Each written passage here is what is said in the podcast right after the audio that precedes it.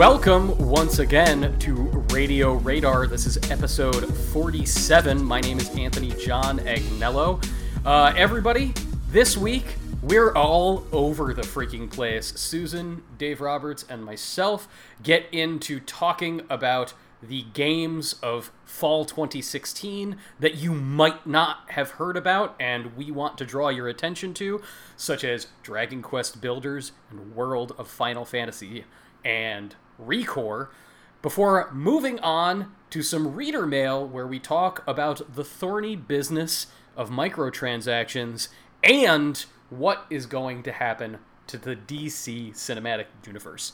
Listen on. Come along and ride on a fantastic slide, slippity slide. That's why I packed my 45. Life is a bitch and then you die. Still trying to get a piece of that apple pie. Still trying to find a place where I could live my life. I'm done. I love that you went right to the Coolio version. Like that was the version you had in your head. Yeah. Dave. This is goddamn Radio Radar, man. Right. Why wouldn't I go directly? What's the other version?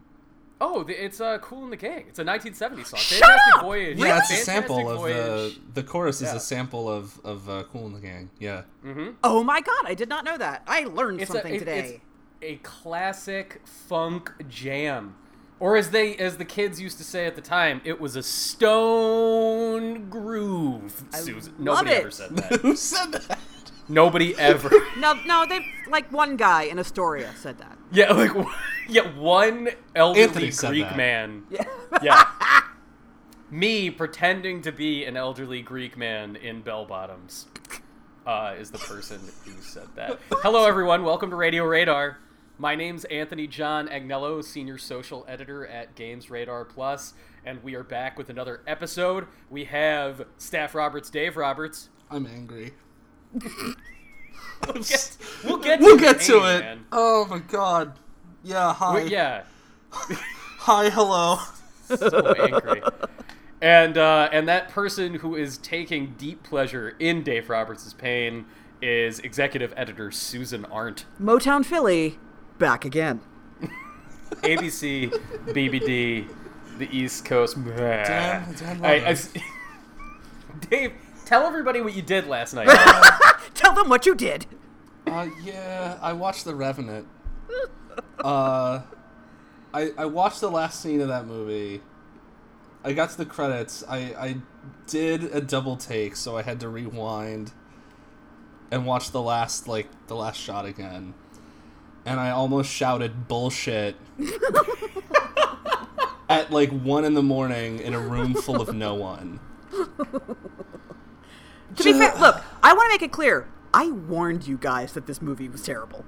I saw it in the theater by myself. There was nobody else in the theater? No, it was me. Because this was right after Christmas this past year, where almost every day I went to a 10 a.m. movie screening. So there was me and 4 other people. Oh wow! Okay. It was awesome. And the old guy on his he just got done walking in the mall, so he's now watching his daily movie. Let me tell you, if you're gonna see Revenant by yourself at the movies at 10 a.m., don't do it the day after you did a 10 a.m. screening of The Hateful Eight. Oh god! Wow. Those movies. That's whiplash. Wow. It's not how you start the day. No. It's not how you do it. Okay, but so Dave. Yeah. Walk us through your anger. It's a very beautiful film. Mm-hmm. It's a very beautiful film. It's a gorgeously shot movie. It is a. I hear it was very difficult to make. It was very difficult to make. I don't know if you know this, but they were. Apparently, I was reading some of the stuff that they did. Apparently, Iñárritu is a crazy person and would only film using natural light. Yep. Which meant that most days they had 90 minutes of filming time to work with. Who does that? Why would you? Anyways, it is stunningly beautiful. It's a beautiful movie. Yeah. It is also... Or orally and visually. Yeah. Because Ryuichi Sakamoto's score kicks ass. True. Yeah. It's also, one of the most emotionally devoid films that I've seen in a long time. And, it kind of goes back to... I tweeted yesterday that Alejandro Iñárritu is the David Cage of movies. Now let me explain what I mean by that. Because Iñárritu at least has like a base level understanding of how humans work and an ability to like craft a film with a logical progression and actors who know what they're doing and just like all of that. Like technically his movies are sound, right? Like there's reasons why they get awards. But the thing is they make similar shortcuts to getting an emotion from the viewer. Like all movies, all media is emotionally manipulative. Like that's what it's supposed to do. It's supposed to get a reaction. Something out of you, yeah. Right. Like, you know, music has keys, and those keys can be used in a way to like get emotion from the viewer. It's just that his movies are so contrived to do so. It's not like I'm going to tell a story and I hope that story moves you. It's like, no, I am going to make you feel something. And that's what The Revenant is just like, there are some character moments that are set up to like make you feel for Glass and his journey from, you know, like near death to like finally getting his revenge. And then but once his journey starts, all of that sort of falls away and it just becomes like it's trying to get you to care about Glass just because it's like, look at what we're doing to him. He has to sleep on a horse now. He fell off. He's got to tauntaun that horse he just rode off a cliff. Yeah, that was the moment I just started laughing hysterically because it was a series of unfortunate events. The movie, it was like, okay, oh God, what's the worst possible thing that could happen right now? That's what's going to happen. Rides a horse off a cliff. It's not just when he has to get inside the horse. It's the moment that made me laugh out loud is the next morning when it's like frozen. Yep. And he's like hitting the top of it, because all I heard as he's like struggling to get out of a frozen horse carcass was the Curb Your Enthusiasm music. Like, well, yeah, like it's just, it's so relentless and it's so obvious. Like there's a part after that when he's in a little ice cave and he writes Fitzgerald killed my son on the wall. It is the John G. raped and killed my wife tattoo of this movie. Like, it's just so relentless in beating this message into you that by the end of it, I just like,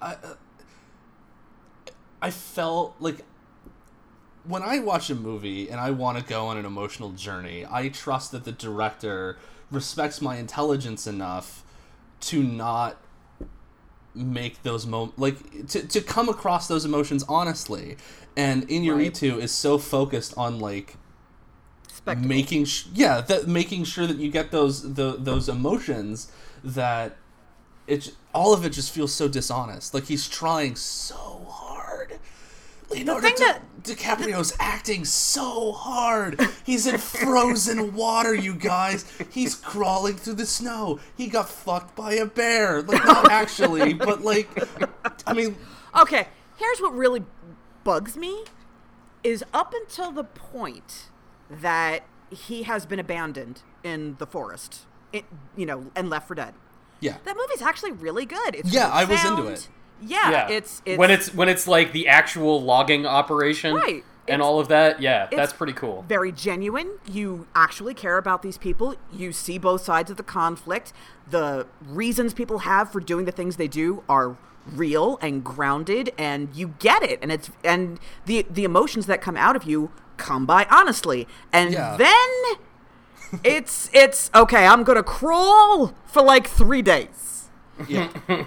And then it's going to snow a lot. There's going to be a nice Indian's going to come and fix me up. And he's going to feed me raw buffalo. Real liver. Yeah. Leonardo DiCaprio eats a real liver. Here's an Oscar. Yeah. Like, that last moment. Come on, you've earned it if you eat a raw liver in the middle of nowhere. No, like the entire time I'm watching that, I'm like, if he didn't get the Oscar for this, I think he was going to quit acting. Yeah, because he's like, what more do I have to do for you people? I ate liver. Honestly, I think he's deserved an Oscar since What's Eating Gilbert Grape. Yeah, so, I mean, you know, if many times over, he's earned it. Yeah. But like, that last shot, I don't think. Right, like he sees spoilers. I mean, the movie's been out for like a year now, so and don't watch this movie. And don't watch it. Yeah. No, but terrible. The scene with the bear is really impressive, though. Oh yeah, like it, and like it has a certain like realistic grounding to it. To that fight, to him, like, reacting to that fight. Like, that was really cool. Yeah. But no, the very end, when he, like, he gets his revenge, and, like, the Indian tribe passes by him, and he climbs up the wall, and he sees the vision of his dead wife, and she, like, walks away because, like, you know, metaphor. And then he's, like, looking off in the distance, and he's, like, shivering. Snow is just falling on him. And he is sad. And then he looks directly into the camera, and I shit you not, like, a single tear starts forming in his eye. But it won't go because it's so cold, and then the camera fades to black. All right, Dave. I'm so angry at this movie. I want to present you with two options to make The Revenant awesome. Oh, God. Let's say that Leonardo DiCaprio rides off from the camp where General Hux from The Force Awakens is you mean Bill Weasley from the Harry Potter movies. when Bill Weasley is like, yo, dog, that guy was a dick. Let's go get him. And they leave, but he dies finally succumbing in a realistic way to the insane festering wounds across his body. Yes. Yeah. He finally dies. Yes. But Tom Hardy... hilarious accent. I had too much Novocaine. Why does he mumble so much? Why does he mumble like every movie? Because he's too much Novocaine. He had too much Novocaine at the dock, and he chewed on his tongue a little. And he was like, "We had to leave Mount in the woods. It wouldn't survive." So they took care of it, and he's out there, and he's like, "Look like I got out of it." And then, out of the woods, all of a sudden you hear, "You will know fear," and Bane Tom Hardy comes out of the trees, and then Mumbles McTom Hardy and Bane Tom Hardy have to have a fist fight instead of Leonardo DiCaprio at the end. I'd be into that. It'd be awesome, right? That would automatically... Would it redeem everything that came before? Yes. Yeah. All right. You merely lived in the shadow. And then, okay, you thought that you could escape the inhumanity of man. Is Mad Max Tom Hardy getting in on this action at all? Oh, Mad Max Tom Hardy shows up when they've both killed each other and just gives the thumbs up. Silently. There you go. Yeah, all right. When they're both dead, he just comes in and like takes all their crap and then walks off. I like that. That works for me. And then Inception Tom Hardy comes out and just eats a sandwich because he can't be on screen without eating something for some reason. And then Star Trek Insurrection Tom Hardy walks by and is like, I wasn't very popular yet, so it's just nobody liked my bald Picard head. And this was before I got some Invisalign going on, so fixed this snaggle business. Yeah, wow. He got some major Invisalign action after that, and that was a good investment on his part. So the other scenario I want to present to you, Dave, is like I just want you to imagine The Revenant under different circumstances. Like, let's say it was modern day, and instead of taking place in the Old West, it took place in Japan. Now, if you think about modern Japan? See where I'm going. Modern Japan, okay. Because there's already a video game version of The Revenant called Yakuza 5. Yes. Now, in Yakuza 5, this is like, imagine a scenario where Leonardo DiCaprio, in order to revenge himself, to revenge is not a verb. I can't. No, it's not. To revenge himself. Wait. To revengeance himself. To revengeance himself for the murder of his son. He escapes from a Japanese prison, and then gets on a snowmobile and chases Tom Hardy through the woods, and then fist fights a bear. Crashes that snowmobile, and then fist fights the bear. Okay, yes. But wait. Can the bear be wearing the white suit? Yes, absolutely. Okay, with the flared collar. Yeah. Yes. No, Susan, that actually happens, by the way. Okay. In Yakuza 5. Oh, I know. Yakuza 5. I saw fist fighting a bear. I saw some of Yakuza 5 at E3. That game is bonkers. Mm-hmm. Oh, they're magical games. Magic. My favorite part of those games are how every single person, when they're ready to fight, they reach up to their shoulder to grab their suit, and then all of it just comes off in one swift motion. Yeah. How do they do that? Velcro. Strippers do that. Male strippers. It's just all Velcro. The seams are just all Velcroed, and it's just... You have to be ready. You do. You got to wake up prepared. I don't know, if people think it's just ridiculous to bring up Yakuza 5... because there is a bear fight in context of The Revenant. It is worth bringing up both because they're both as deadly serious about everything that's happening. Yes. I think Yakuza is way better at being human. I feel like that's a good example of everything that dude gets wrong with his pictures. Yeah. You think that's accurate, Dave? Yeah, well, it's just the contrived notion of it's in it. It's like that movie Crash, where it's like, everyone is awful all of the time at once, and it's like no, you have to. Not every movie has to show the good with the bad, but you at least have to recognize that humanity isn't just like a giant pit of sadness, even though it can be a lot of the time to me. I think Game of Thrones has proved otherwise. Yeah, but even that, that show, gets it's too much sometimes for me. That's true. No, that's actually true. That's actually true. I gave serious thought to stopping watching it. I think midway through season 5, because it was just really clubbing you over the head with life sucks. Everybody you like is having incredibly horrible things happen to them, and there's no hope that any of them will be redeemed in any way. It was a struggle there for a while. I think they pulled it out though. That's why I'm going to stop watching Mr. Robot, even though I just started watching Mr. Robot, because everybody sucks. You all suck. Why should I care about watching any of you? And it's also that whole grimdark everything is the end of the world. Yeah. I have very little time for that there are no shades of gray in all of life. There is it's all ugliness and brutal. Right. Leonardo DiCaprio will be crying on a mountain. And Iñárritu's done this ever since the beginning. His first 3 movies are part of something called the Trilogy of Death. That's what he calls them. God. With Amores Perros. It's dude, we know you went to art school. Please, just stop. Yeah. Just stop it.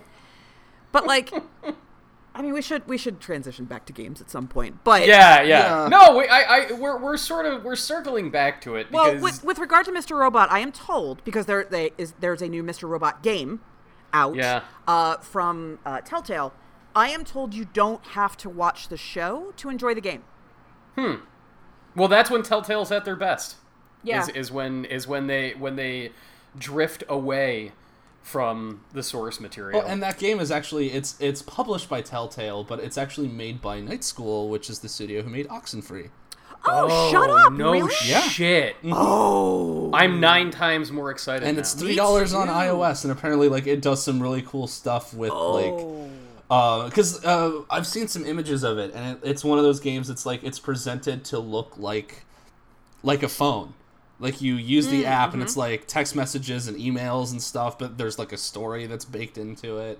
Cool premise. Yeah, it's supposed to be pretty cool. Oh, I'm into it. Yeah, anybody who is listening to this and don't know who the Night School are or what Oxenfree is... Oxenfree, I would say, pound for pound, is one of the single best video games to come out in the last 12 months. It came out in February on Xbox One. It came out just at the beginning of the summer on PlayStation 4. It is an awesome little adventure game that is just so good. One of the most wonderful things in the world. And I feel like that's one of the things that... comes out and, it's oh, look, another indie game on your Xbox or your PlayStation, and people just sort of let it slough off as they wait to play The Division, which they then play and then forget about promptly. So, in the spirit of bringing people's attention to games like Oxenfree. We're recording this on the last day of August, and if you guys know anything about the last days of August, this is the Deadlands. Yes. Nothing's going on. It's the end of the summer. This is the moment that people are reflecting on what is to come in the fall. And if you're a video game person, the fall is... Man, that's Rush. Yeah, that's Rush season. Once Madden hits, there's usually like maybe a week or two lull, and then it's just video game season nonstop. It's like when you see birds flying south. Madden's arrived. Yes, time to bring in the harvest, kids. So yes, we all know about the Titanfalls and the Final Fantasy 15s and the giants that are coming out this fall. We have discussed them on this show. We discuss them on the site every day. But there are other games coming out this fall that you guys might not have on your radar. I apologize for just walking into that. Your game's radar. Pun. Oh, dunk. I'm sorry. It happened by accident. So, Dave, what is coming up? What is coming out between now and the end of the year that you are genuinely excited by, and you feel like people need to know it's happening and they don't? Well, like, I'm looking at this list, and they're the big ones. Like, there's Mafia 3, which looks cool, and there's Titanfall, which looks cool. But I think one of the games that I'm looking forward to, just because I don't know much about it and I want to see what's going on there, is Recore. Oh, yeah. Yeah, which comes out next month. Middle of next month, actually, the 13th of September, so that's coming up quick. Yeah. But yeah, that's the game developed by Concept, which is Inafune, his studio, the Mega Man guy, and or I guess more recently, the Mighty Number 9 guy, and Armature Studio, which is a studio made up of a bunch of ex-retro developers, the guys that worked on Metroid Prime and the Donkey Kong games. And this is going to be the first time that they're making something that's original. Yeah, and it looks super cool. I love the desert robot future aesthetic. I love the sort of the art style from the cover and stuff looks really cool, and the thing is just that, you know, it's kind of like the finer details of what that game actually is have kind of slipped by me. Like, I didn't, because I was embedded in E3, I didn't really have a chance to like go check it out or watch any of the trailers or any of that stuff, and I just it's kind of fallen off my radar a little bit. That's just gonna keep happening. But no, like it seems like it's there's like an X factor about it. Like, it could be really cool, or it could be total garbage. Especially because they're pricing it weirdly. Like, it's a $40 game and not a $60 game. And apparently, if you pre-order it on Xbox One, you get a free copy of Banjo-Kazooie Nuts and Bolts, which doesn't make sense to me. But it's bizarre. I mean, sure. Go ahead.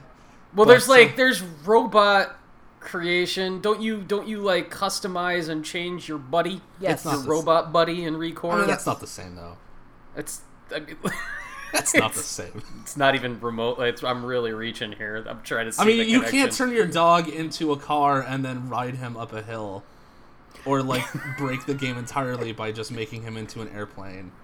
You can make him into a car and then drive him into a witch's face. Yes, I'd play that. God, game. When you describe Banjo-Kazooie Nuts and Bolts out loud, it sounds like a much better game than it actually is. No, Banjo-Kazooie Nuts and Bolts is a great game, and I will not accept anything to the contrary. I tried to love that game. I tried very hard when it came out in 2008 to love that game.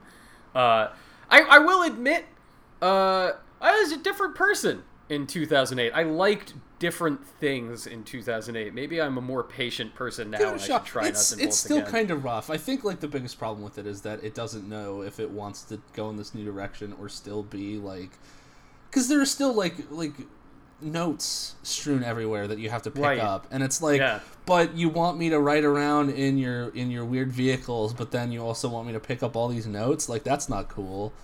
I don't know. It's a weird game. But yeah, I don't know, Recore. It looks... It's weird. Like, some games I really want to know everything about. Like, I watched that 50-minute video of Final Fantasy XV, and, like, that was really cool to get that sort of in-depth look into the game. Whereas this, I think I'm pretty okay, like, not knowing anything other than the very general sort of pitch for it. And then just going in and experiencing what it has to offer. I think, like, there's value in that, too, and just, like, kind of going in blind. Have you played Armature's last real game? Oh, the Batman game? Yeah, there you go. Batman Arkham Origins Blackgate. There are too many colons in that name. That game wasn't bad. Yeah, not bad. Not great. The boss fights were awful.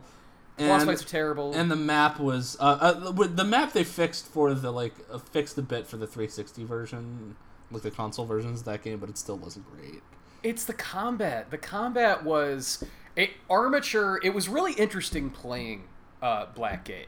Because you could see that, you know, these guys, like you said, are sort of expats from Retro Studios. And they were the key creative minds behind the original Metroid Prime.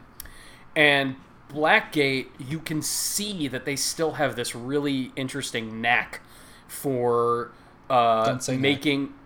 Don't say knack. If you say knack 3 times, he appears and makes you play it.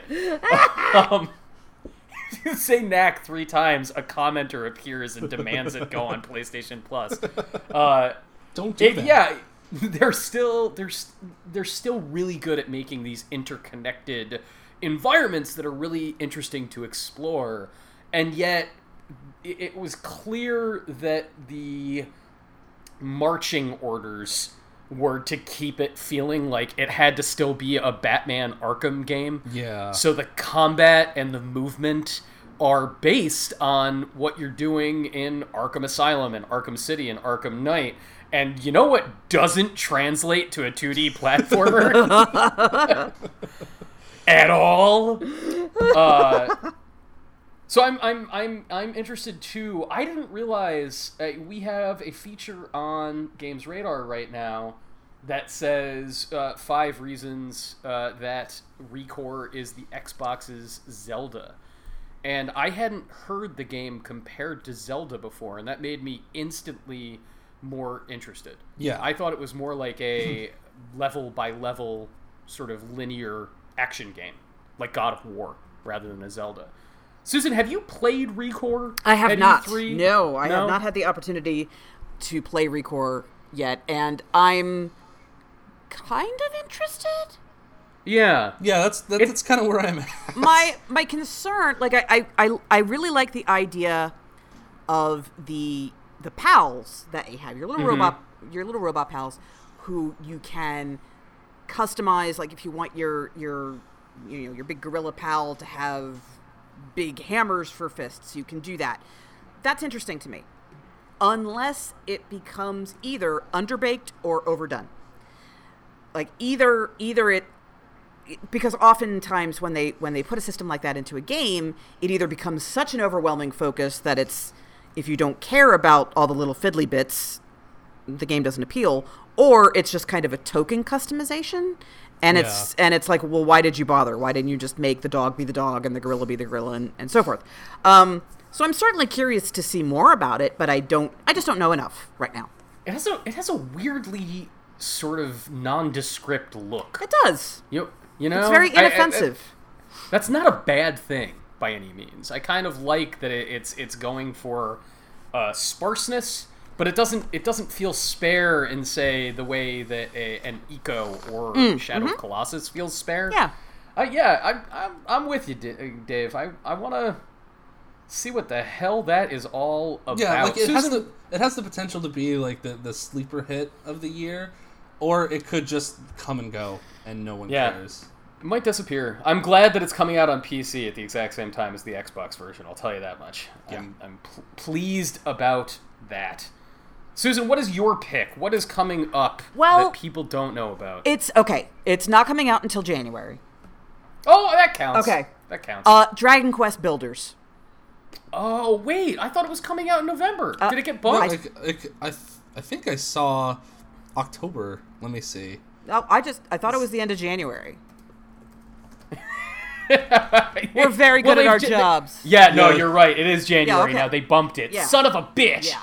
Which I have played Dragon Quest Builders, and it solves all of Minecraft's issues for me.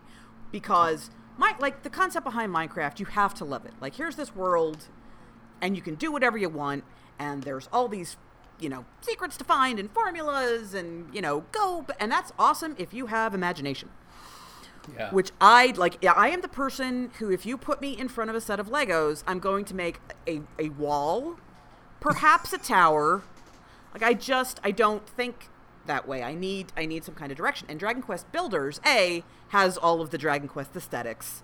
So it's super cute, and there's slimes, and, that's right up my alley. But then it's also directed, because you're trying to rebuild specific things. So it's kind of like if Harvest Moon met Minecraft. Like, because you're trying to restore things to greatness, and you have missions. You got to learn this recipe, you got to rebuild this structure, you have to do that. But it's all very, very Minecrafty mechanics. Yeah, and I'm into it. Yeah, it looks so cool. Yeah. I cannot wait to play that game. And I love the premise. I love the setup that it takes place directly after Dragon Quest 1 or Dragon Warrior, if you happen to be playing a lot of video games in 1987 in the United States. And people might not know, at the end of that game, you have a choice. You get to, the last guy, the last boss, the Dragon Lord, and he's like, hey, man, you could totally kill me. I know you worked really hard to get here to do that. Or you can just be evil, and we can hang out. And the game, Dragon Quest Builders, is after you choose to be evil. And everything sucks. The world's destroyed, and that's why you're rebuilding it. That rules. That's awesome. That's so good. Yeah, such a cool premise. I hope that this delay that they've given the U.S. release for Dragon Quest Builders means that we'll get a physical version of the Vita game. Come on. I'm still seeing, the Wikipedia page still has it as October 11th. The Japanese version came out in January. Yeah. So, I don't know. Maybe it got delayed, maybe it didn't. I'm video games. Video games, everybody. But hey, maybe it is out in the fall. More the better, if that's true. It's just, I like, now that there's been, we've gotten to the point where games can be these either enormous open world experiences, or like The Witcher, or have a really well-constructed narrative, like Uncharted 4, I need a break from that sometimes. Yeah. I need something nice and light and fluffy that I don't need to obsess over or try min-maxing or any of that. And I can just sit and play. Anything that lets me not min-max is, please. Please. I don't want to think about your stupid customization tree. I just don't. Upgrade points. Crafting. I mean, I love that stuff. I love it. I really do. Susan, I got news for you. What? Official website for Dragon Quest Builders, October 2016. Ooh! Yay! Yeah, okay. US. Yeah, it's happening. Then this fits perfectly with our little setup there. We'll just fix this in post. Yeah, we'll fix it in post. Oh, we'll fix it in post. Let's put a giant air horn over the previous release date. It's fine. Can I stop being a video game journalist for 5 seconds? Okay. Can I do that? Yeah. Will you guys give me a special dispensation? Sure. What do you mean by that? Allow about something. Just let me be not a professional. Just let me be Commenter Voice's little brother. Okay. GeoCities fan page boy. All right. Okay.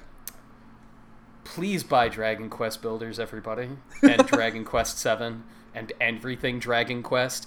Because if you do these things, they'll actually bring us Dragon Quest XI when it comes out. Oh my god, yes. And I can't be 52 years old and waiting for the Nintendo Brain Jack edition of Dragon Quest XI to wait to play it in English. Please, please let this series succeed. Yeah, finally. Please, that would be... Well, I mean, it's not like Dragon Quest VIII was a flop. No, Dragon Quest VIII did very well, and they continued to bring Dragon Quest here for the next few years. You know, through 2010, Dragon Quest games were coming out regularly. We got 4, 5, 6, and 9 on the Nintendo DS. Nine was not for me. 9 sucked. It was just not good. Not a big fan. Yeah, but, like, the problem is that they released those versions too quickly. There were too many of them. There was a bit of a Dragon glut there for a while. Yeah. There was just a flood, because it wasn't just those. It was Dragon Quest Joker 1 and 2 as well. Oh, yeah. And, yeah. So there, Rocket Slime. Yeah. Well, Rocket Slime was divorced awesome. From that flood. That was like... We have to get the other ones, and we probably never will. We'll never get them. We'll never get them. We'll never get the 3DS one. Oh, and I'm worried that they're doing the same thing again this year, because Dragon Quest Heroes came out last year, and it was all on its own. But now, we've got Dragon Quest VII in 2 weeks on 3DS, and then Dragon Quest Builders a month after that, and just patience, Square. Come on. Yeah. But yeah, all right. Because they were, Square was saying that with Dragon Quest Heroes, like, if it did well enough, that they would reevaluate whether they were going to release future games in the series. And I guess, like, Dragon Quest Heroes must have done well enough, because they're starting to push a little bit harder on that. It's good. It's good. More Dragon Quest is good. More Dragon Quest. Dragon Quest it's 11, always everybody. Good. It's such a charming... Like, compared to Final Fantasy, you know, you have both of these series together, and, like, Dragon Quest is kind of a nice little oasis from the... It's just a goofy little fantasy thing, you know, compared to this boy band game. It's just, I mean, I'm stoked for Final Fantasy 15. I'm really excited to play it. So stoked. But it's just... That's an investment, right? Like, just your time, your attention. You have to think about, you know, what's the best way to do this? What do I want to do next? Blah, blah, blah. Whereas, you know, Dragon Quest is just so cheerful, and it's just so happy and silly. And it's just this wonderful palette cleanser for all other types of games. Because, like, I love Titanfall, and I love all that stuff, but it's all kind of tonally similar. Yeah. Slime puns, man. Slime puns! My pick for this actually fits between boy band investment RPG and super light. I would play that game. Yeah, boy band adventure. We're going to play that game. Yeah. Come on. We're going to. And the lightness of Dragon Quest, and I don't even know what the hell it is. I don't know what World of Final Fantasy is. We keep trying to find out what World of Final Fantasy is. And from what I can tell, it's a game where you play as two little kids that got hit with the Kingdom Hearts stick. And they're Kingdom Hearts'd out. They got the big feet and the spiky hair. And they go to a place where it kind of sucks. And while it's sucking, they meet some chocobos and some moogles, and they're like, yo, help us make this place not suck. And then there's a version of Lightning from Final Fantasy XIII and Squall from Final Fantasy VIII, and they come out, but they've been turned into Funko Pop toys for some reason. But they can still walk, even though they don't have the musculature to hold up their enormous heads. And they're like, only you can save our world. And it's, I don't know why. But they had me at the big head chocobos. The little tiny chibi chocobos, I'm in. I'm done. Like, oh, okay, how much, who do I make the check out to? Fine, yes, thank you. I don't know what it is. I don't know what's going on. It could end up being a card battling game. I don't care, I'm in. Right. Have either of you seen any trailers or footage that show, like, gameplay? No. But this podcast is going up on Monday, which means that I will be wrapping packs by then. So we will talk about it next week. You'll have played it. Oh, that's exciting. We will talk all about that, because I also have no idea what the hell this game is. I just don't get it, man. I don't understand. Like, I every single time I see a picture of it, I'm like, what do you want from me, World of Final Fantasy? I don't understand. Wasn't like the pre-order, like the collector's edition thing is like a storybook? Yeah, it's a pop-up book. It's a pop-up book. Oh, what? Yes. Like, why? What? Because pop-up books. Who is this for? Who besides us? Oh. Who is World of Final Fantasy IV? Like, because what little kid's going to be like, yeah, awesome, spiky-haired guy? No. Clyde was awesome. I remember him when my dad wouldn't shut up about him when I was wrong. No, when I was 1 year old. This is not for kids. I don't know. Maybe it's for kids. I don't think it's for kids. It's for kids in the same way that, like Lego Dimensions is for kids, and that it's really not, because all of the properties that they're picking are clearly for, like, nostalgia kids from the 80s with disposable incomes. But if you're 8 years old, you have access and understanding to Scooby-Doo and Doctor Who. That stuff isn't out of reach. So yeah, Doctor Who is very, very big with children. Right, yeah. They love it. And so Lego Dimensions, even though those things are these big nostalgia points, you can see how people make the jump, how kids still get into that. Their parents are saying, hey, we both watch Doctor Who together. Let's play this game. And then they see the Ghostbusters, and the kid's like, who are they? And then the parent watches Ghostbusters with them. World of Final Fantasy, no little kid is saying, Dad, who is the spiky-haired man with the sword gun? And why are they in a weird high school? Why are they in a high school that's shaped like a conch shell and it's also a spaceship? There's nothing there to latch onto. Accurate, yeah. I mean, yes, but I mean, when my daughter was visiting over the summer, we played Kingdom Hearts together, and that was really cool. And but Disney's the entry point there. Yeah, but I could see now going okay, well, now I'm going to continue your transformation into anime person, cat-eared anime person, and we are going to play this game, and then maybe it'll get her into Final Fantasy. I don't know, maybe it's for a very specific person, i.e. me, who likes Final Fantasy but also has kids. I don't know. I don't know. I don't know. Why are we thinking this is for kids? Just because it's super cute? Yeah, I think that it's... Dragon Quest is super cute. And Dragon Quest is known as an all-ages series. True. It's the World of Final Fantasy, I just don't understand. No, well, I am very much looking forward to your report. Yeah. I will get back to you with all of the details. Yes. I'm also, I think I have an interview scheduled with one of the developers, and I think all my questions are just going to be what is this? What is going on? Yeah, exactly. What were you... Walk me through this.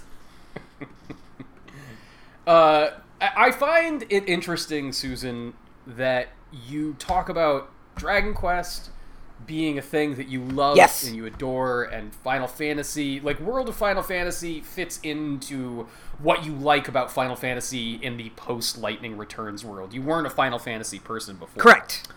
And this segues nicely into our next topic, which is how you acquire a taste for something in video games that is very specific, that a lot of people don't like. I'm really excited about World of Final Fantasy, even though we can't figure out who the hell that game is for or what it is, precisely because of that. I like games that are so surreal and alienating outwardly that you wonder why this exists at all. That is the sort of thing that appeals to me. And that carries over to things like Tokyo Mirage Sessions, the Wii U RPG that came out this past summer, and is about pop stars fighting demons with their pop star powers that manifest and friendship, and they manifest as giant Fire Emblem characters. But that's a bridge too far for you. Well, you don't like that. I'm curious. Yeah. So here's the thing. So here's what I really love about games out of Japan, more specifically RPGs out of Japan, is that they embrace weirdness and creativity and imagination, and you get ideas in Japanese games that would never because Americans, and this is gross generalization, obviously, are a bit more averse to just being weird. Just they want the realism. They want the they want to feel like they're part of a thing, and that thing is grounded in a certain Michael Bay reality. It's like how my grandfather refuses to read fiction because he's like, that's just making stuff up.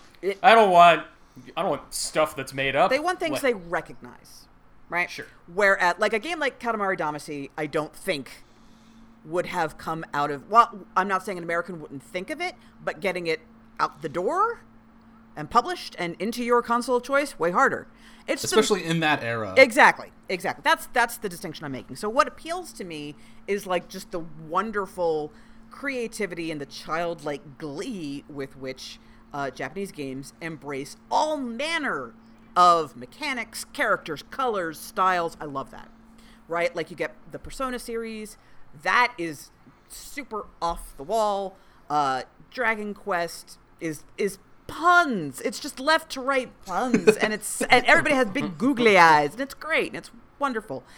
And I love that, about Tokyo Mirage Sessions. They're pop stars, and they're chaining pop music together, and all the actual mechanics of the game I really enjoyed a great deal. But what I couldn't deal with, and this is a matter of personal taste, this is not a condemnation, don't email me about it. That's not gonna work. There are certain Japanese affectations that drive me up a tree. The hero, before every swing he takes in battle, wipes his mouth. Oh, God. What is that? I don't know. Oh, my God.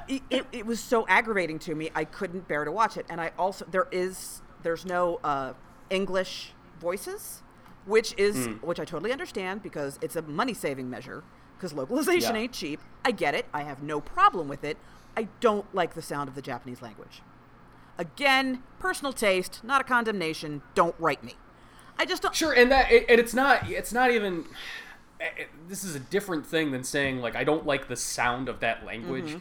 It's in anime especially, and video games that mimic the style of cartoon and film anime. Mm-hmm. There is a type of vocalization, there's an affectation to the voices. It just as there is in all animation. Yes, absolutely. People in cartoons don't speak conversationally. And they speak and no woman in a Japanese soundtrack has a deep voice like mine. They all yeah. They all sound like Beaker. They do. They all sound like Beaker, and that I can't. I just can't. It drives me nuts. So that, and that sort of, and again, it's just a style, and there's stuff in American games or European games that is similar that I'm more immune to because I'm from here. That's all. Yeah. So that's why I couldn't hack Tokyo Mirage Sessions. Was that kind of stuff just bugged me so much? It wasn't enough to compensate or to work. To balance with the stuff that I did like. Right. Yeah, it's funny. So this week as well, I've been playing Ace Attorney 6. Mm-hmm. I got a review build of Ace Attorney 6 and have been playing through it. And it is, it's Ace Attorney. And it comes with all the things that people like about Ace Attorney. It's story-centric. There are a lot of wacky characters. But... this is another example, Susan, of a series where, even if you sort of like the content, some of the affectations that you run into in the game are not things that appeal to you. Mm-hmm. I'm curious, do either of you ever encounter a game where there are these sorts of things, whether they're story affectations or mechanical things? When I play a game, if I love the story, but there is... 95% of your time is going to be character building, customization trees, and allocation of experience points. I'm like, screw you, I'm out. I don't care. I don't care about your stupid character customization, because that's an acquired taste that I never really acquired.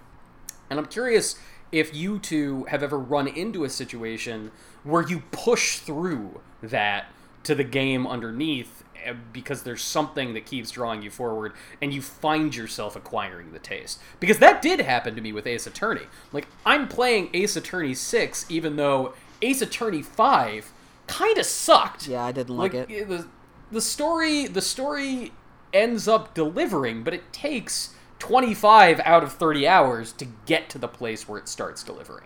And I'm glad I persevered. I'm glad I pushed through, because that sort of reinvigorated my interest in the series. But I think that there are a lot of times where, you know, life is filled with things to do already. And, you know, sort of pushing yourself to acquire a taste is not always the easiest thing, or even the smart thing to do.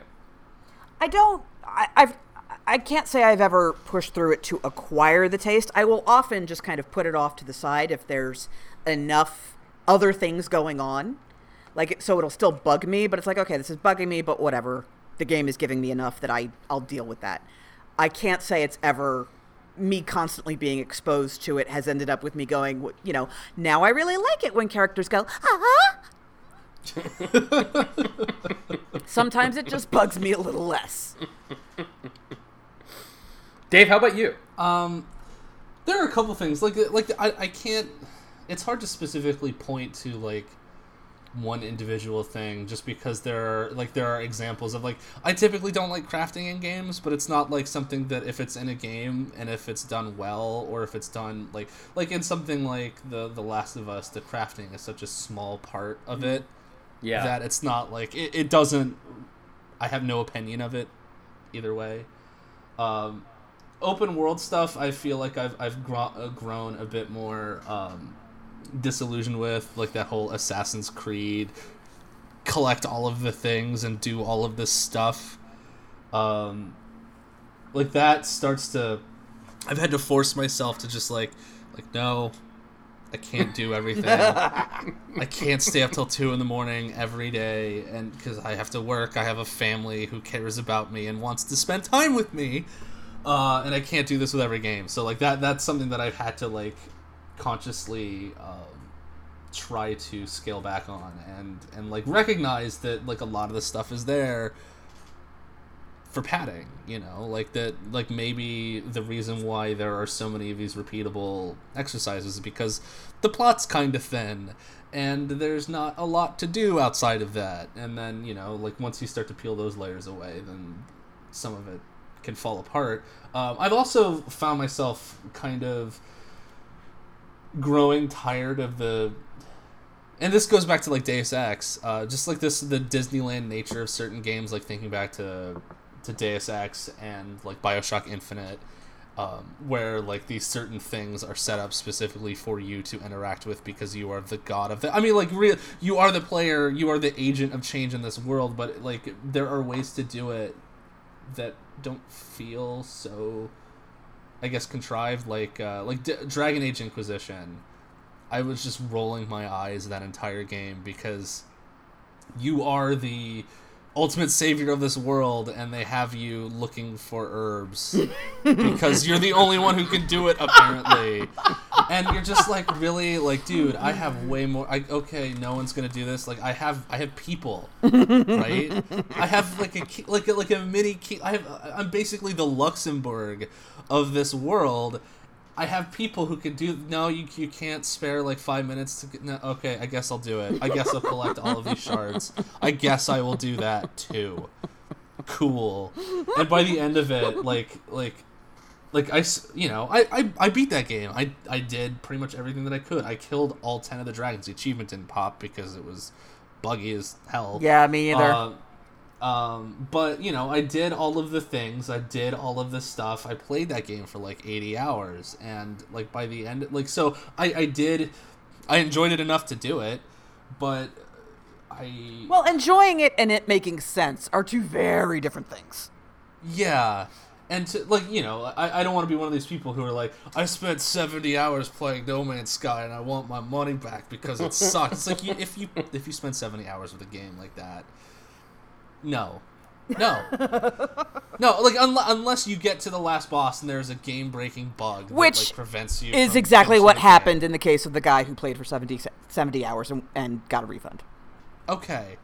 But, like, to say I played Diablo 3 for 300 hours and that game is bullshit. Yeah, you're an idiot. like, do something else. Do something else. But yeah, I don't know. I kind of went on a tangent there.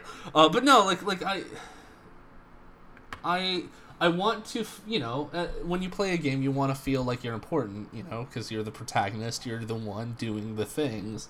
But I think there's a way to balance that with not making you feel like the world was created specifically for you to exist in. So I think the answer, what his answer to your question is no. Yeah. No. The answer is no. So, one more thing that we did this week was we asked people to write in with reader questions, and some of you did. And we have a couple of fun ones here. This one came from Richard Carrasco, who says, "Hey, Anthony, Staff, and Susan." I love that this. Which is now becoming a thing. Oh my god, this is the best. It is. This is returning to a topic from an earlier podcast from this summer. What do you guys think about the future of the DC film universe now that Suicide Squad has been released?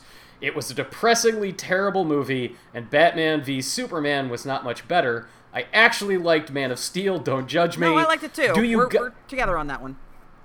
Do you guys have any hope for the future of the DC film universe? With hugs and high fives, Richard. So, no. And I'll say this: it comes down to money. Suicide Squad made bank. Mm-hmm. It was number one for several weeks, and it's probably made all its money back, both like domestically and globally. It's it's got all the tie-ins, which I'm sure will do well. And then when the DVD comes out, people are gonna buy that too. So I think that WB is not going to learn its lesson, and Zack Snyder is still producing DC movies. Okay, yeah. Clearly the biggest problem. But Ben Affleck, after Batman vs. Superman came out, basically said, okay, look, I have been trying to be a superhero for my entire life, and I am not going to let you fuck it up for me. And he, apparently was like, I am getting my hands in this, and you are all going to have to deal with it. So he has been very, very active in the sculpting of the next Batman movie, and it looks like Justice League as well. So Snyder is still attached, but I don't think he has as much influence as he did previously. Praise Jesus, because he is part of the problem. We'll make his Fountainhead movie. It'll be great. Don't worry about it. I'm hopeful for Justice League, based on the tone of the trailer from Comic-Con. Yeah, I'm the only one of the three of us that saw Suicide Squad, right? Yes, because we don't hate ourselves as much as you do. Yeah, you guys don't tend to put yourselves through torture in the way that I do. I did watch The Revenant. Media. So yeah, true. Yeah, but like that had the potential to be good, and you still got to listen to Ryuichi Sakamoto music while you watched it. So yeah, that's a benefit. Whereas when I watched Suicide Squad, I had to hear no fewer than 13 30-second clips of different pop songs over the course of the first 10 minutes of the movie. Yikes. Because somebody was just like, how are we going to fix this edit? I don't know, just get $450,000 from marketing, and we'll just put in all these shitty pop songs. People like that Guardians of the Galaxy, right? Yeah, but if we use all these pop songs, that means we have to introduce the characters 5 times apiece. That's good storytelling! Oh my God. I didn't know the kid, the pimply teenager from The Simpsons was the editor behind this movie. It explains a lot. Who else would have made Suicide Squad, Dave? Who else is responsible for this monstrosity? It is incomprehensibly bad. I watched it, and at least... So Batman vs. Superman is a terrible movie because it is so self-serious, so proud of itself, and its story ideas are not good. Disagree! Its story ideas are... Oh, well, okay, wait. Here's why I'm saying that its story ideas are unappealing in the way that they have been meshed together. Mm. You cannot tell a single story which is about the world saying, hey... Space Jesus is scary as hell, and then also have him behave like a monster the entire time, and then expect us to still like him. You can't marry these things together. Wait, Space Jesus behaved like a monster? Oh yeah, Superman? Superman just punches Batfleck's car and then says, "Stop being Batman or I'll kill you." Well, okay, But here's the thing. Okay, so if you break the story down of Batman versus Superman, you've got the problem with Space Jesus, which is, hey, he decides, he right now, he likes us. What the hell do we do if he ever decides he doesn't? Which is an interesting idea. That's an amazing idea. I love that. You've also got Batman, who has been fighting crime for 20 years, has achieved nothing. He's Sisyphus.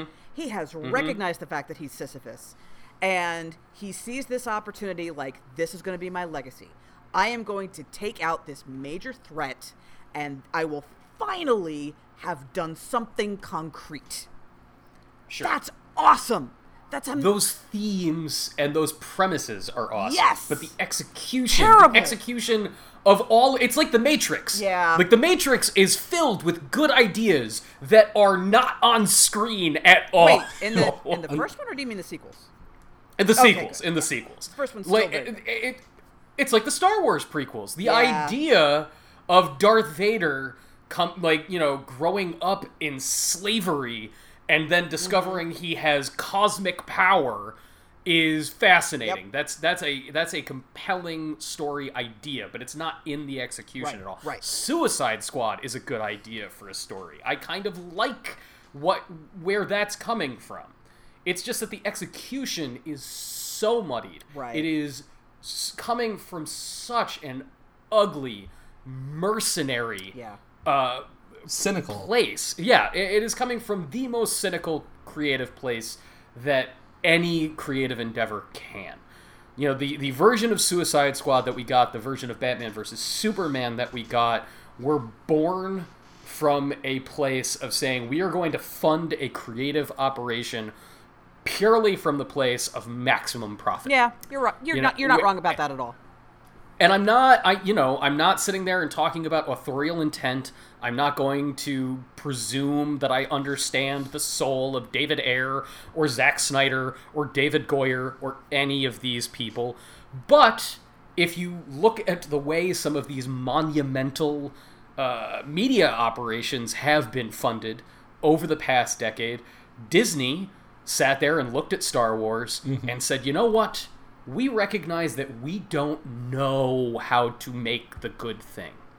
So we are going to invite people who seem to have a good idea of how to make the good thing to work with the people that made the good thing back in the day and see if we can get it right. And with Force Awakens, they did. They got a good story that, managed to reinvigorate that thing. The DC Universe has been... tumbling further and further and further down since the release of The Dark Knight. Because The Dark Knight made so much money, was so popular, tapped so into the cultural moment of 2008. It baffles me that movie came out 2 or 3 months before the financial crash of 2008 and not 2 or 3 months after. It was just this perfect moment for that perfect movie. And Warner Brothers has just been in this mad dash since then to be like, well, we got to get that cash. We got to get that $1 billion dark superhero movie. We gotta get that Disney money. And instead of just saying, well, why was that good? Why was David Goyer and Christopher Nolan, pursuing these ideas the right thing at that time, and how do we find other people to pursue those ideas? And like Disney, I mean, Disney is not, just this like art house that pumps out passion. No, they are a cold, calculating business specifically designed to make money. But they also recognize that building like WB wants to build this DC universe out of nothing in no time flat. Whereas like Disney didn't realize what they had until they had already like made 3 or 4 movies and was like, well, what if we start putting these movies together? What if we put like Iron Man and the Hulk and all of these people in the same movie and have them move together forward and build story arcs that way as well? Like, they didn't build that machine overnight. That took time and years of planning for them to even get it right. And they're also not afraid to delay a movie if it's not going to work. Like, Rogue One was supposed to be out this summer, but they pushed it because they needed to do script rewrites, they needed to do reshoots, and like not reshoots in the way that Suicide Squad was like, oh, we're punching this up. Like, they actually took time to push the schedule forward to make Rogue One a success. Yeah. What Disney has always understood better than probably any other studio on Earth is legacy. They make stuff to last. They make stuff that you will enjoy for years and years and years and years. They do this so that they continue to get money out of you for years and years and years and years. This is why they have the air quote Disney vault, where you won't be able to buy a movie until they let it out, 20 years from now, and then, oh, you can only buy it for a year. Yeah, they're brilliant at it. But they also put in the time to make stuff that is good enough that you care enough. We see a lot of disposable movies. Lots of movies are they're not meant to last. And Disney does a fair number of those as well.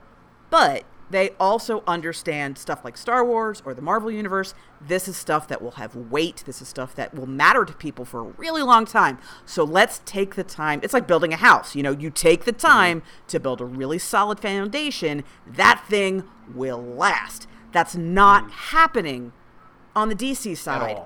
Like the first Batman, the first Batman movies, it's incredible. It wasn't designed to be the foundation of a legacy. Not at all. It wasn't even designed to be the foundation of an ongoing story. Like the fact that they continued the narrative of Batman Begins, you can see how shaky that foundation was by the time they get to The Dark Knight Rises, because the any sense of reality in that world just crumbles by the time that you get to that movie. And 28 days later guy is running a court trying rich people while Tom Hardy wanders around outside wondering how he's going to get to the Yukon to fight himself in the woods in The Revenant. I as much as I love the first 2 Batman movies, if Heath Ledger hadn't been the Joker, because let's be honest, that performance is one for the ages. And if that performance is not in that movie, I don't think we care. I mean, it's still entertaining, sure, but it doesn't become this capital T thing that it became. I'm of the opinion, like, I actually just recently rewatched the first 2 movies. I haven't watched the third one yet, but like Batman Begins, I don't think holds up very well at all. Really? Just from a cultural standpoint, and from like the acting is kind of hammy, and it's just like it's that same, like, it's so self-serious. That it's very much of that era where, like, where The Matrix was made, and where all these other things were, like take, we have to take ourselves so seriously because we're making art. Of course, I think a lot of Christopher Nolan's work doesn't hold up under close scrutiny either, but I guess that's a different conversation for another day. Sure. I love how hammy the performances are in Batman Begins. I love them. The guy, not even him. It's the side characters. The guy that plays Carmine Falcone, the mob boss, is so great in that movie. When Bruce Wayne, wanders into his bar before deciding to become Batman, and he's like, your chill told me in the joint. Your father begged. Like a dog. For his life. Clearly a British man doing an affectation of a quasi-New York /Chicago accent. The fakest mob voice in the world, and it's amazing. It's so good. Yeah. The other thing that I think is important to note, and not to just keep harping on Disney and Warner Brothers, like these corporate entities have some kind of soul. The one thing I will say that is interesting to me about Disney's approach to business is they gobble up all of these intellectual properties and these creative houses, but they allow them to operate with a shocking amount of creative independence. Lucasfilm and Marvel and Pixar are allowed to pursue ideas, that are often very risky, under the condition that they keep pumping out the crap that just makes a gajillion dollars. Cars. People talk crap about cars all the time. Oh my God, it made so much money. Little kids love it. They love it. Little kids love cars. And everyone who is familiar with Pixar's business knows the movies aren't what make Pixar profitable. The toys are what make Pixar profitable. And to keep making these Cars movies that's what Disney wanted. They wanted them for expressly that purpose. They want that cash cow. But at the exact same time, that's why we still get crap like Toy Story 3. Nobody who wants to just make $1 billion allows a movie like Toy Story 3 to get made, where you just sit there and dig even deeper into the existential ennui of parenthood and childhood playthings that are being left behind by somebody that's become an adult. That's bizarre. And the weirdest one, love it or hate it, and I know the vast majority of people hate it, the Muppets TV show. You don't make something like a weird, office-style sitcom with fourth wall breaking where the Muppets talk about their sex lives if all you want to do is make bank on your intellectual property, Well, I would... Okay. I think the Muppets is a weird case because I think they didn't know who the audience was. Was it kids? Because the Muppets are puppets? Was it people who watched the Muppets when they were kids?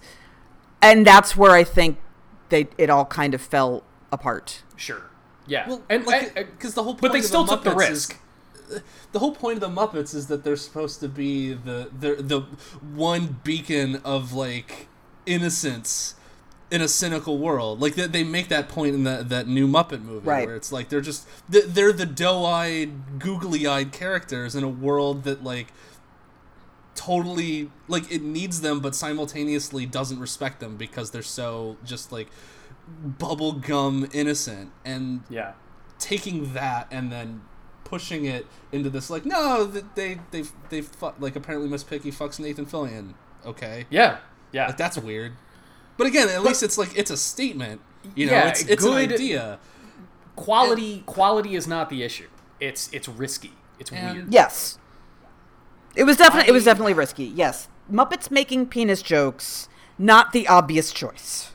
Not the obvious choice. Whereas sitting there and saying we hired a guy who makes these high octane, dark and gritty action movies like Fury to make Suicide Squad because all we are in the business of is dark, gritty superheroes because that made us $1 billion. And we want more of it. And then all of a sudden being like, oh shit, that's not popular anymore? What are the kids like? Now that's what I call 1970s music? Change the edit. Hot topic. What is Five Nights at Freddy's? Oh my God.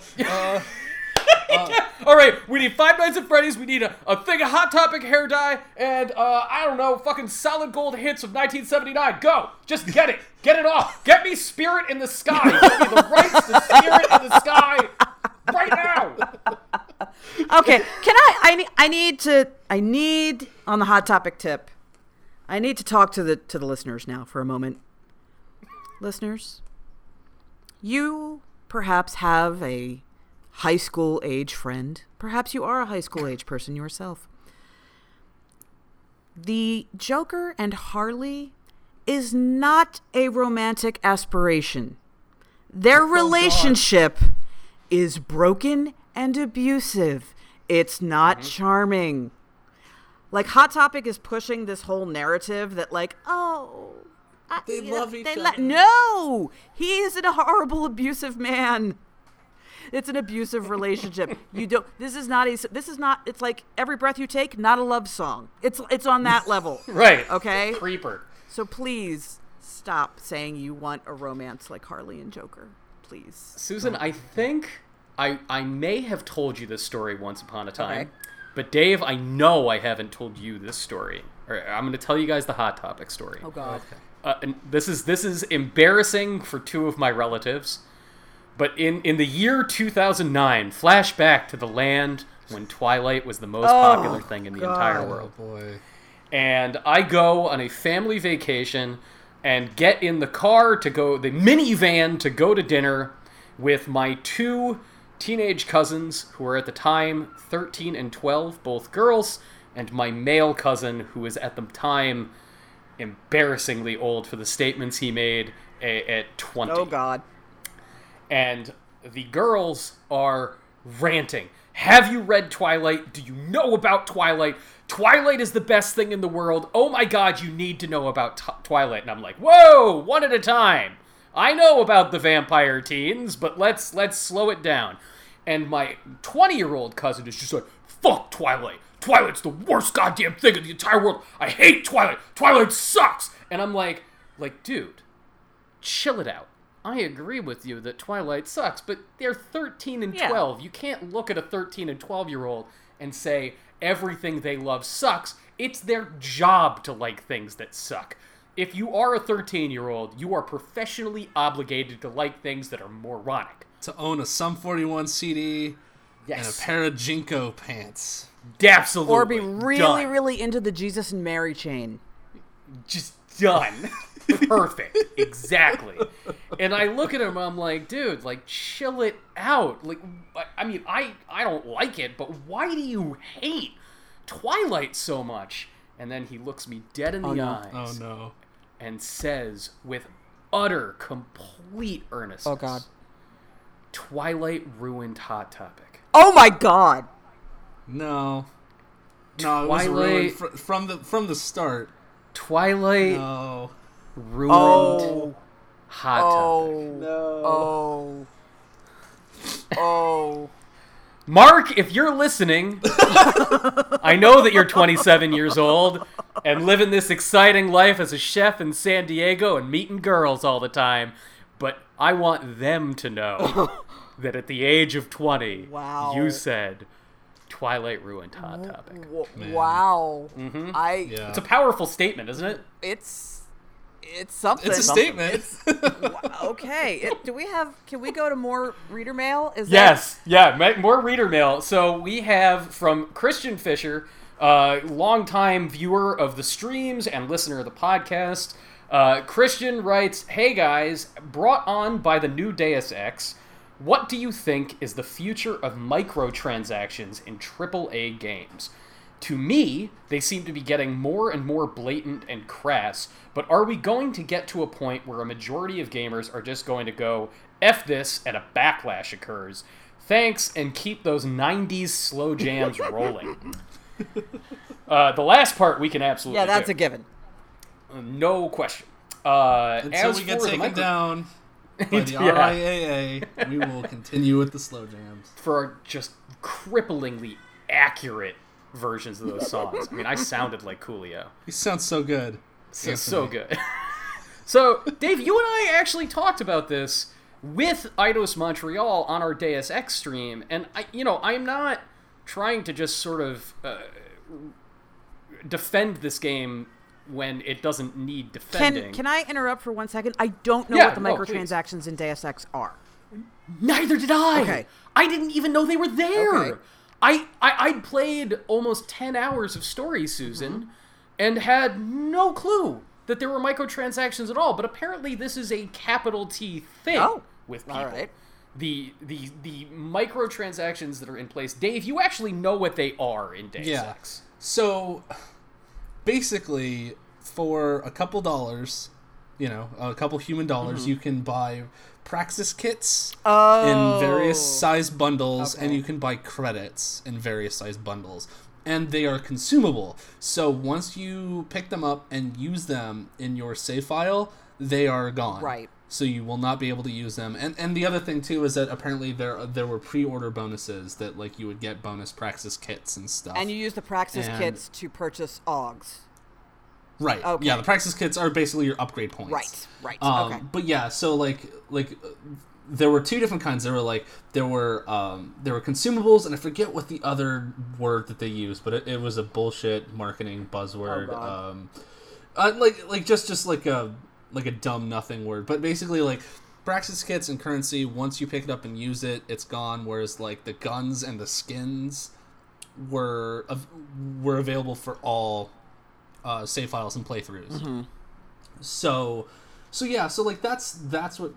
So from what I understand, those microtransactions weren't turned on until the game came out. So if we played it before the game came out, which like I did, and Anthony I know played some. They weren't there at all. Okay. Like, you couldn't buy them, you couldn't access them.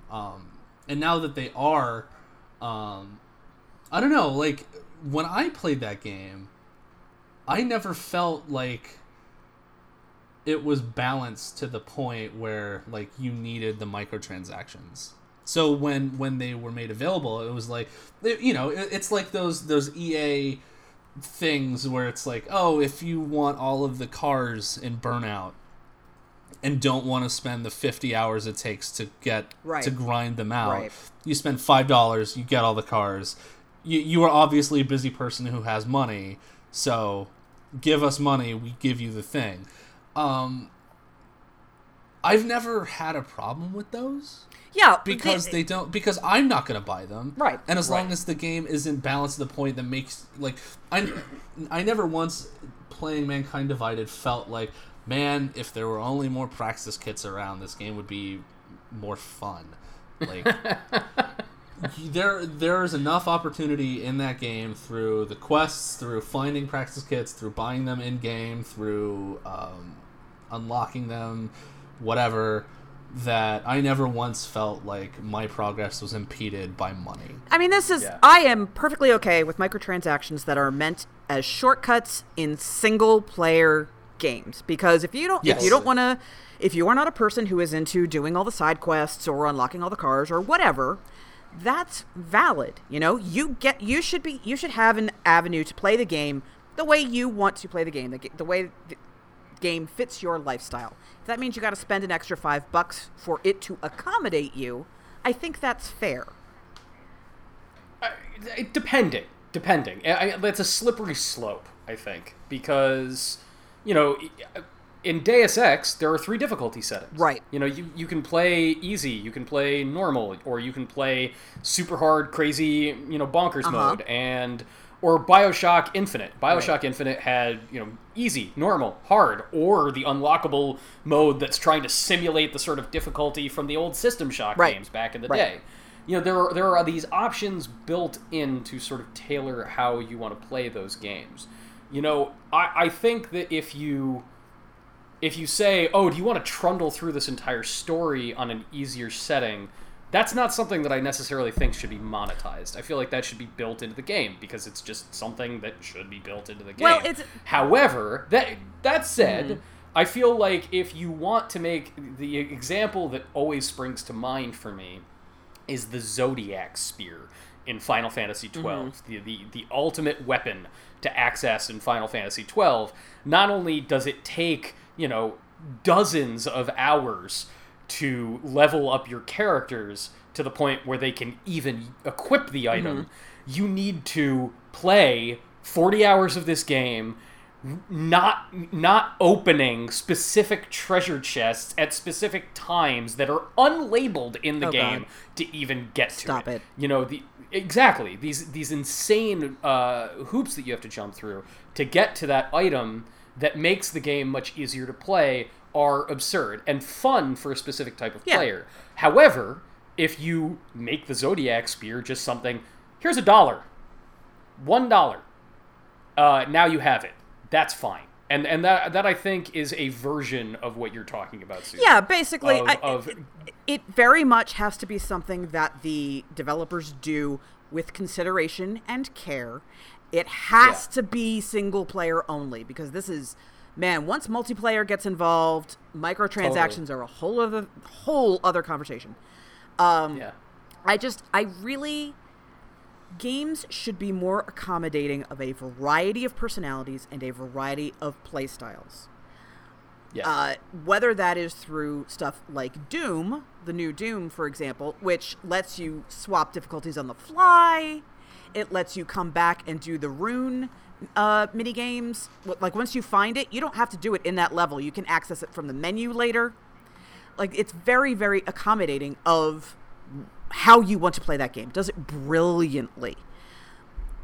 If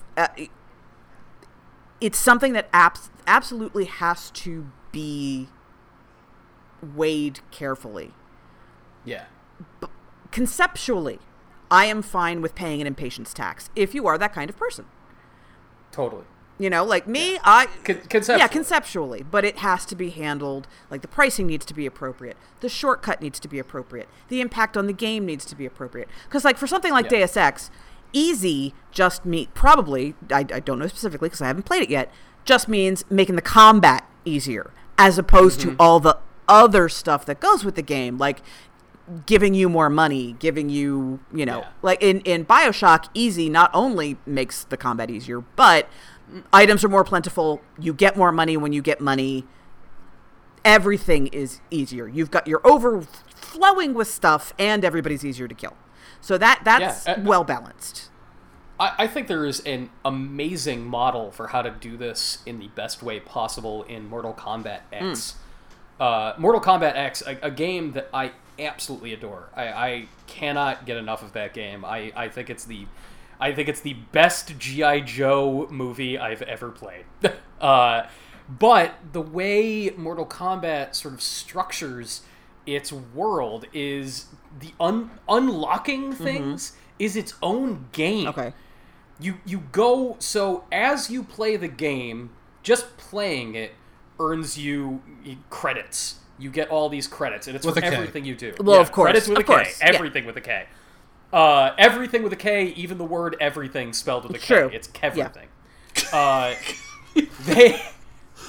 So as even if you play one round of single fight and then have to turn it off, you get credits. For everything you do earns you credits.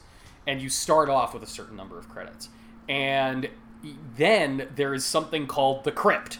And the Crypt is an old style, crappy, like, first-person dungeon, like you would see in a PC game back in the day. It's really cool, and with different areas. Like, there's the graveyard, and then there's the cave filled with spiders, and every tombstone or every egg sack for spiders in the cave is something that costs credits to unlock. Okay.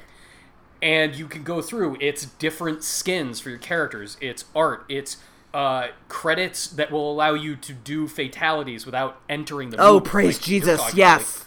Like all of these different things. And you can access these things all on your own just by playing the game. It's there. If you want to unlock all of them, you can pay some money. Right. And so, and at no point do the microtransactions sit there and totally halt the way you interact with the game. It's never roadblocking. It's totally additive, and it manages to make it its own little entertaining, fun thing to do. And paying that money, like, kind of ruins that fun thing. Yeah, exactly. And so I feel like we're seeing more things like that. I feel like that's not an uncommon way to approach this sort of stuff. And, you know, Christian Fisher asked if we think that there's going to be a backlash and these things are going to go away. I think the backlash to the most predatory kinds of macrotransactions has already happened. I agree. And, you know, the most egregious piece of downloadable content I think I've ever seen was the Javik story for Mass Effect 3. Mm-hmm. Which I never played. And Susan, it fundamentally changes the shape of the game. And this is another situation. I reviewed that game, and Javik wasn't available before the game was out. Yeah, right. Mm-hmm. And he was, I think that stuff was a pre-order exclusive. What? No. First. It was in the collector's edition of the game. Right. If you got the collector's edition, it came with that DLC, or you had to spend the $10. And it was timed. Like, if you had the collector's edition, you could access it before everybody else. And so there were people who were, like, beating the game but couldn't play From Ashes, the From Ashes DLC yet. And that is, honestly, and maybe I'm wrong. This is my own personal opinion. I think a huge part of the freak-out rage about the ending of Mass Effect 3 had more to do with people being furious at the DLC and marketing around that game than the actual ending itself. I feel like people were so offended by the way that game was sold and presented that it spilled over into this, you know, oh, your ending is bullshit. And maybe I'm wrong. A lot of projecting. Transferring blame. Right. And that's the thing. I think that the issue isn't the consumables, because those are like as long as the game is balanced well, they're invisible. You don't have to buy them. Right. It's when narrative is locked behind a paywall, where like the ending of Asura's Wrath is only available to you if you spend the $10 or $15 to access it, or the final chapter of the 2008 Prince of Persia. Which, like, the game itself ends, I think, beautifully without it. But there's like, hey, if you want to find out what happens at the end, give us $10. Like, that's bullshit. And that's the part that kind of worries me about Mankind Divided, because the way that it ends very much sets up the next chapter of the game. But Deus Ex Mankind Divided also has several narrative story missions coming on the way, which is possible that those missions are the ending of the game. Like, we don't know what they are yet because they haven't talked about it, but the fact that it's like the game feels like there's no ending, but there's more story-based DLC coming, like, that to me is more egregious than... and Square Enix has done that before. Final Fantasy XIII too. Yep. Basically sure just did. Doesn't end, it just stops. That was so bad. Oh my god. Yeah, then six months later, they were like, here's the ending, it's DLC. And the funny thing is before Lightning Returns came out, Square Enix was like, we learned our lesson. The reason that happened is that we needed to ship the game, and we ran out of money, and we just had to get it out there. That'll never happen again. And obviously, Eidos Montreal, it's a different studio, it's a different team, it falls under a different wing of the publisher, but... I would not be surprised if you're right, Dave. I will say that Deus Ex Human Revolution, its story DLC, didn't fix the sort of open-ended nothing ending of that game, but I think that's a great example of DLC that really enriched the single-player game after it came out. The missing link for Deus Ex Human Revolution was really great. Yeah. And wasn't essential, but was definitely additive. And that's what Square is saying, like, Tabata, the director of Final Fantasy XV, has been coming out and saying, like, the season pass for Final Fantasy XV is not, like, the game is the story. This is just, like, extra content about each of the individual, like, there are episodes based off of each of the individual characters. So, again, not a whole lot of info about what those stories are, but those seem to be more additive as, like, hey, you want to get to know these characters a little better, here's some side stories, as opposed to, like, here's the ending of the game. Hope you spent $90. Yeah. Oh, man. I do you guys ever buy a season pass? No. Ever purchase a season pass? No. I've never done it. If I were a person who played online shooters a lot, multiplayer online shooters a great deal, that weren't Destiny, then I might, because they release maps, there's a steady flow of content, and it is cheaper to get a season pass that way. Otherwise, no. Absolutely not. I have never, ever seen a season pass for the kinds of games that I play where I wanted every single piece of it. Yeah. And it's funny, like, Deus Ex, I brought up, like, Deus Ex being the Missing Link DLC actually being good. It's one of only two examples where a single-player expansion that was, like, part of a season pass or DLC was good at all, as far as I can tell. You know, like that, and, I mean, I don't think... Do Hearts of Stone and Blood and Wine even count? Do we count those? That was a season pass. It was, yeah. Like, it was a season pass for that. Yeah. But, I mean, those were worth it. Those and they were upfront about that, too, at least saying, like, so this is what you're going to get. The first one is going to be a smaller 10-hour piece of content that expands on the base game a little bit, and then the second one is going to be bigger, about 20 to 30 hours in a new area. Like that was a lot more upfront than, like, a game going like, you'll get the thingy pack, which comes with one mission. And, like, okay, so I'm going to level with you guys. I'm not proud to admit it. The last season pass that I bought, it was before I started writing for Games Radar. I had extra store credit, and I was like, sure, why not? I got the season pass for Watch Dogs. Oh! Get out! I didn't touch it. I played the game, I sold the game back, I never touched the season pass content. Why is when you talk now, all I hear is... Yeah, I was dumb. I was foolish. No, it's fine. It's fine. A lot of people were fooled by Watch Dogs. A lot of people were fooled by Watch Dogs. So the season pass for Bioshock Infinite, half of it was Burial at Sea. Oh, I haven't played Burial at Sea. Oh my god, it's so good. Yeah, people say it's really awesome. It actually is. And then the other half was multiplayer stuff. Like, man, I'm really excited about the Bioshock collection, because I haven't played Minerva's Den either. Me either. Yeah, that's going to kick ass. I actually never finished Bioshock 2. It's good. It's actually good. Really cool. It's really cool. What if it's the best Bioshock? I swear. It's Susan, it's really cool. Okay, here's my problem.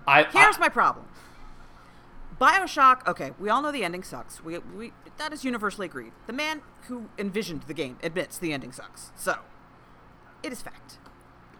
And yet, it is one of my favorite games of all time. Hugely, I have an immense emotional connection with that game. And two, at least as much of it as I played, just felt like copy-paste. And so I stopped playing it, because I was like, well, you're just copy-pasting, and I've already played Bioshock. Yeah. The weird thing is I... love the concepts in Bioshock. I love the world of Bioshock. I hated playing the original Bioshock. Oh. Like, yeah. And this is... It's why I ended up playing Bioshock Infinite for the first time on 1999 mode. If there's anybody who's planning to play Bioshock the Collection, don't play Bioshock Infinite for the first time on 1999 mode. And if you really want the similar experience, get a hammer, a nail, and just pound that nail into your own foot for like a day. Not a good way to spend your time. But I Bioshock, the original, was one of those games where I felt like I was presented with all of these infinite play options and didn't need to use any of them. Yeah. I used the wrench and my electric powers, the first two things that you get in that game, for the whole game. Because it was just the most efficient. It was just not... I didn't find the game to be as mechanically compelling as it was narratively. That's fair. I think that's fair. Yeah. Right? And so that's, you know, it's a taste thing. I still think it's pretty well made. I think not just the ending is problematic, but the entire second half of that game is missing some things. Bioshock 2 is a pulpier story. Its ambitions are not nearly as lofty. At a purely pulp level, the story is delightful, and it is a much more mechanically interesting game. It's, you really have to play Bioshock 2. And it takes some it takes the story to some interesting areas. Yes, like very much. Like so. you have to get through the first like half of that game where it's like, oh, the big sister is after you. Yeah. It's like the big brother, but it's skinnier and faster. Exactly. And it's in such a cool place, though, Susan. It gets to a really cool place. And that is what literally everybody tells me. Yeah. Yeah. Yeah. It is, I'm trying to think of a good example of a sequel that most people don't like, but is actually, like, really interesting. It, if you have to think of it in some way, it's the Search for Spock of Bioshock games. It is Star Trek 3. Star Trek 3 which is to say terrible. That Christopher Lloyd explodes, though, which is always... Yeah, but that I just rewatched it recently. It's awful. I should rewatch... I haven't seen it since I was, like, 15. Oh, it's bad. Does it not hold up? Bad. Well, I mean, okay. In fairness, following Wrath of Khan, really tricky. But it's terrible. Yeah, Spock going through Ponfar? No.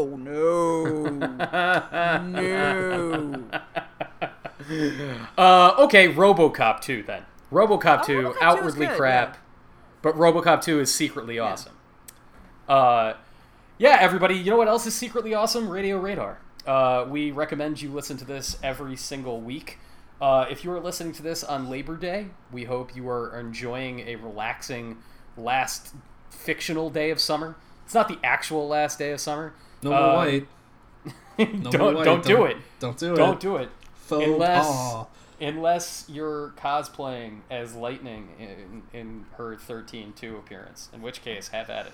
The 5 minutes she's in that video game that she's on the cover of, or the bear from Yakuza 5 in the white suit with the flared collar. In the white, yes. Always appropriate. Precisely. We'll be back this coming week. If you would like us to do more reader mail, let us know. Check the show notes on iTunes and on GamesRadar.com. There are a plethora of ways to contact us. You can always reach us directly on Twitter at our handles, which Dave will have put in the notes, and also at GamesRadar. Oh, I wanted to address something. And first of all, thank you to everybody who has written a review for us on iTunes. One of them, yes, we love you. We really appreciate it. It really, really helps a lot. One person said that we were faking not knowing things to try and generate. No, we generally don't know things. What? Yeah. Wait, how do you fake not... Like, what? Like, okay, like I don't know what the microtransactions are in Deus Ex because I haven't played it. And they're like, and this person's opinion was, we will pretend to not know things so that we can egg the conversation along because you're in the industry, so obviously you know this stuff. Honey, I wish I had the time to know all of this. To know literally everything. Don't. Oh my God. No, it is, if we say we don't know something, it's because we don't know something and we would like to be edified. Right. I know Metal Gear and that's about it. So like that everything else needs to be constantly spoon-fed to me. I'll tell you what I wish I knew more about. And like this is, I know like it seems like something I know about on the show, but I actually am pretending, you know, and I don't I really, you know, I got to bolster up is 90 slow jams, everybody. I just it's all a facade. He is a fake 90 slow jams boy. It's just he's going through that list of 90 songs that he forgot about. Oh my God, that list was the worst. Don't get me started. I'm just going to get in full rage mode again. So Good Day by Ice Cube was on there. It just sickens me. Did you know that Gin and Juice by Snoop Dogg was a 90s song? God. Did you know? Son of a Come bitch. As You Are by Nirvana. Everybody. That was a song in the 90s. We love you all. That little indie band that nobody listened to, Nirvana. Do we have any awesome stuff that we want to direct people to on the site while they're listening to this? It's garbage, all of it. No, it's all garbage. No, it's terrible, all of it. Yeah, everybody, go to GamesRadar.com. Check out some really fun stuff. We have an extremely goofy feature up about what the teaser for Stranger Things 2 season 2. Oh, I do know something we can point them to. Given that this is coming out on Labor Day, we have a rather fun article up about how people who work at Games Radar name things in games, like their characters and planets and No Man's Sky and stuff. And that's a fun read. Yeah, that is a fun read. That was fun to put together. Yeah, everybody, we will see you next time. Until then, like, follow, subscribe, like, follow, subscribe, like, follow, subscribe, like, follow, subscribe. Comment, like, subscribe. Comment, like, subscribe.